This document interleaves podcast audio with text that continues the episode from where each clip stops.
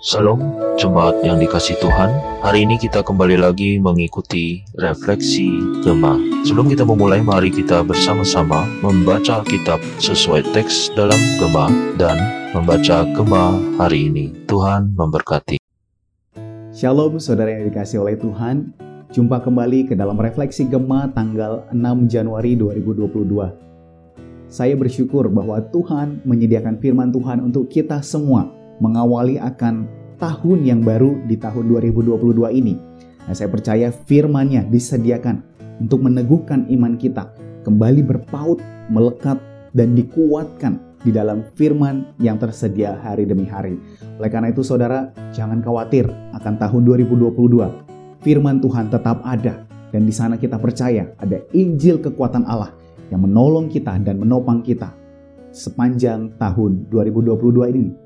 Oleh karena itu, sebelum kita bersama-sama merenungkan firman-Nya, marilah kita bersama-sama memohon pertolongan daripada Tuhan. Kita berdoa. Tuhan terima kasih untuk tahun yang baru, enam hari telah kami lewati, kami percaya Tuhan Engkau sedang menyediakan suatu karya di dalam kehidupan kami dan kami rindu untuk bisa memiliki kepekaan untuk tahu apa yang menjadi rencanamu. Dan izinkanlah kami ya Tuhan pada hari ini kembali merenungkan firman-Mu agar kiranya diri kami pun boleh diperbaharui, boleh dikuatkan, boleh ditegur dan dikoreksi sehingga melalui kebenaran firman-Mu kami boleh menjadi pribadi yang semakin berkenan kepada Tuhan. Terima kasih Tuhan, di dalam nama Yesus kami berdoa. Amin.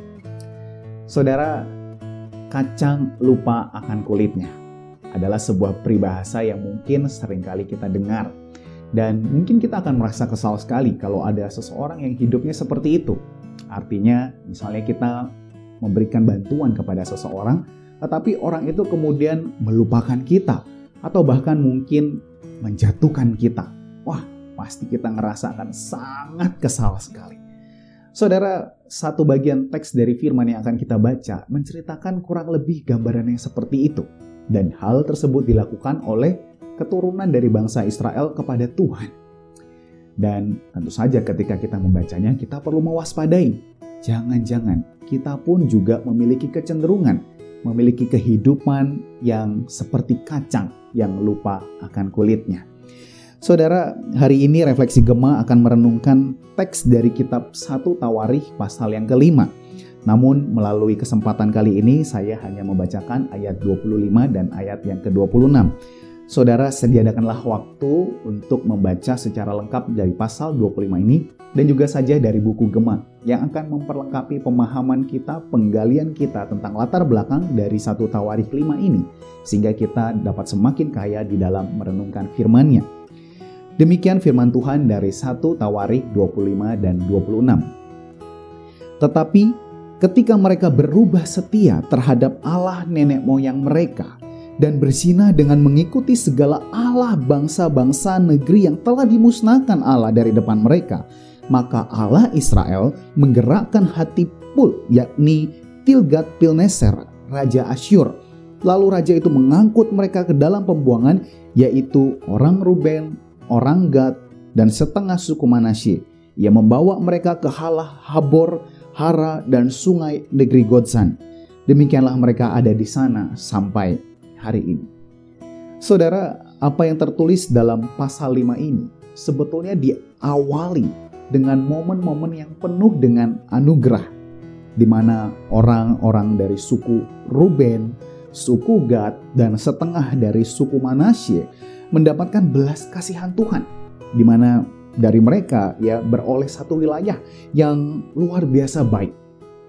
Kita melihat ternaknya itu bisa bertumbuh dengan baik dan bertumbuh sangat banyak. Lalu yang kedua, mereka diperlengkapi dengan kemampuan untuk bisa berperang dengan begitu tangkas sehingga ketika mereka pun pada saat itu berseru kepada Allah, mereka percaya kepada Allah, di sana Allah memberikan kemenangan kepada mereka. Tetapi ayat 22 kemudian menegaskan bagaimana di dalam peperangan itu musuh mereka itu banyak mati, terbunuh. Kenapa? Oleh karena bukan semata-mata karena kemampuan mereka, tetapi di situ disebutkan pertempuran itu adalah daripada Allah. Siapa yang sanggup berperang melawan Allah yang Maha Kuasa itu? Tetapi di kalimat terakhir dari ayat 22 itu membuat banyak perubahan jikalau tidak diwaspadai.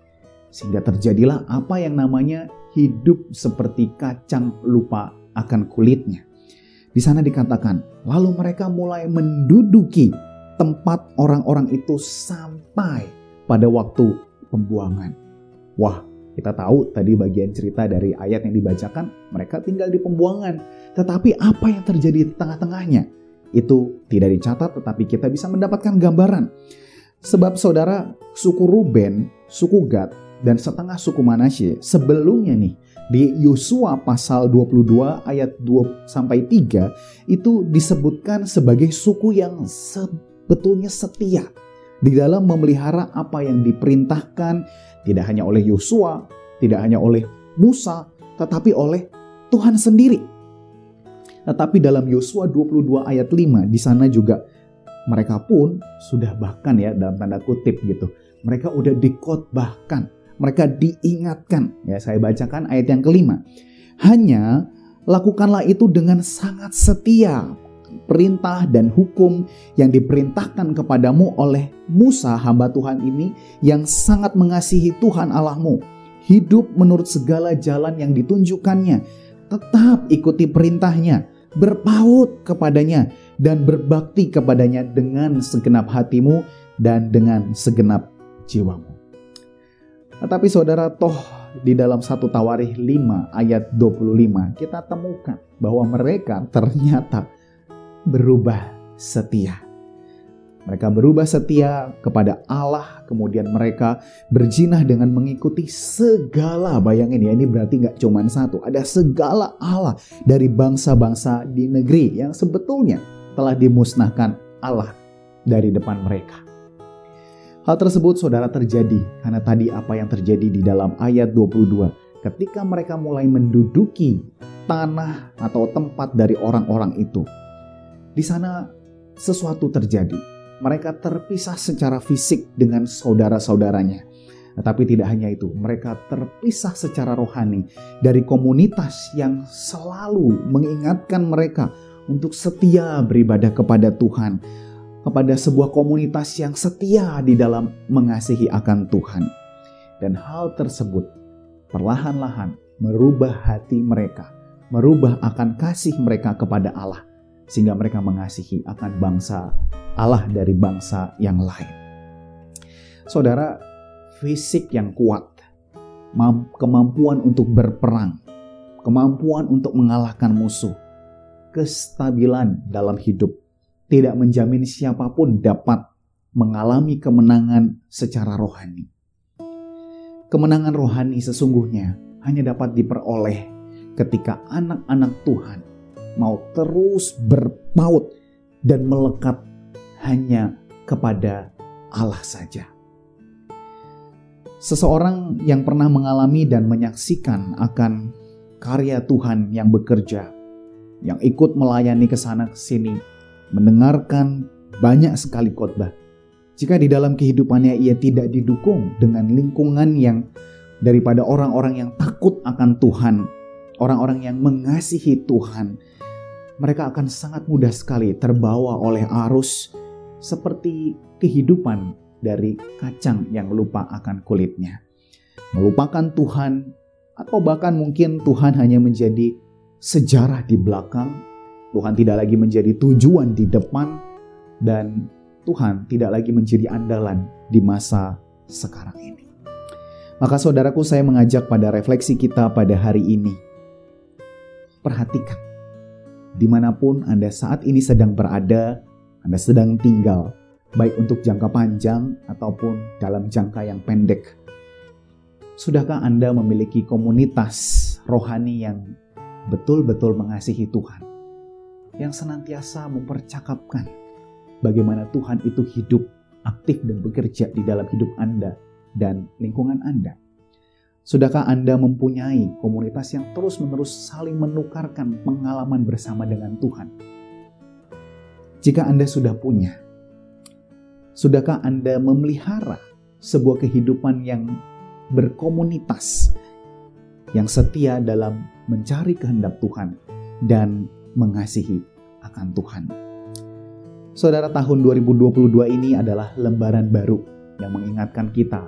Tahun ini pun adalah sebuah tahun di mana kita bertempur secara rohani. Marilah kita ingat bahwa pertempuran kita ini bukan tentang kita, dan kita pun juga tidak bertempur secara sendirian. Ada Tuhan yang sudah hadir di sana, dan hanya bersama dengan Tuhan kita sanggup mengalami kemenangan. Jangan lupa bahwa anugerah Tuhan itu juga diberikan kepada kita, menyertai pertempuran kita yang dinyatakan melalui komunitas akan tubuh Kristus.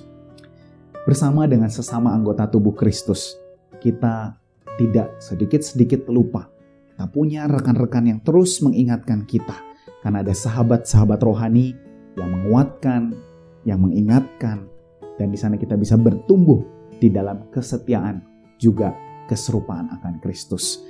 Kiranya dengan mengingat dan merenungkan akan hal ini, sehari lagi kita semakin lekat dengan Tuhan, mencari kehendak Tuhan bersama-sama dengan komunitas yang dikasihi Tuhan, dan bersyukur terpujilah Tuhan buat firman-Nya yang mengingatkan kita pada hari ini.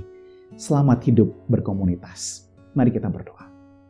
Tuhan terima kasih karena hari ini pun kami diingatkan bahwa seperti Allah Bapa, Allah Anak dan Allah Roh Kudus yang sejatinya saling mengasihi satu dengan yang lainnya.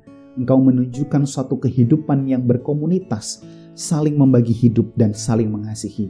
Kami pun rindu supaya kami tidak menjadi lalai di dalam kehidupan kami, bahwa ada sebuah pertempuran dan kami tidak melaluinya sendiri, tetapi kami punya anugerah Tuhan yang Engkau sediakan melalui tubuh Kristus.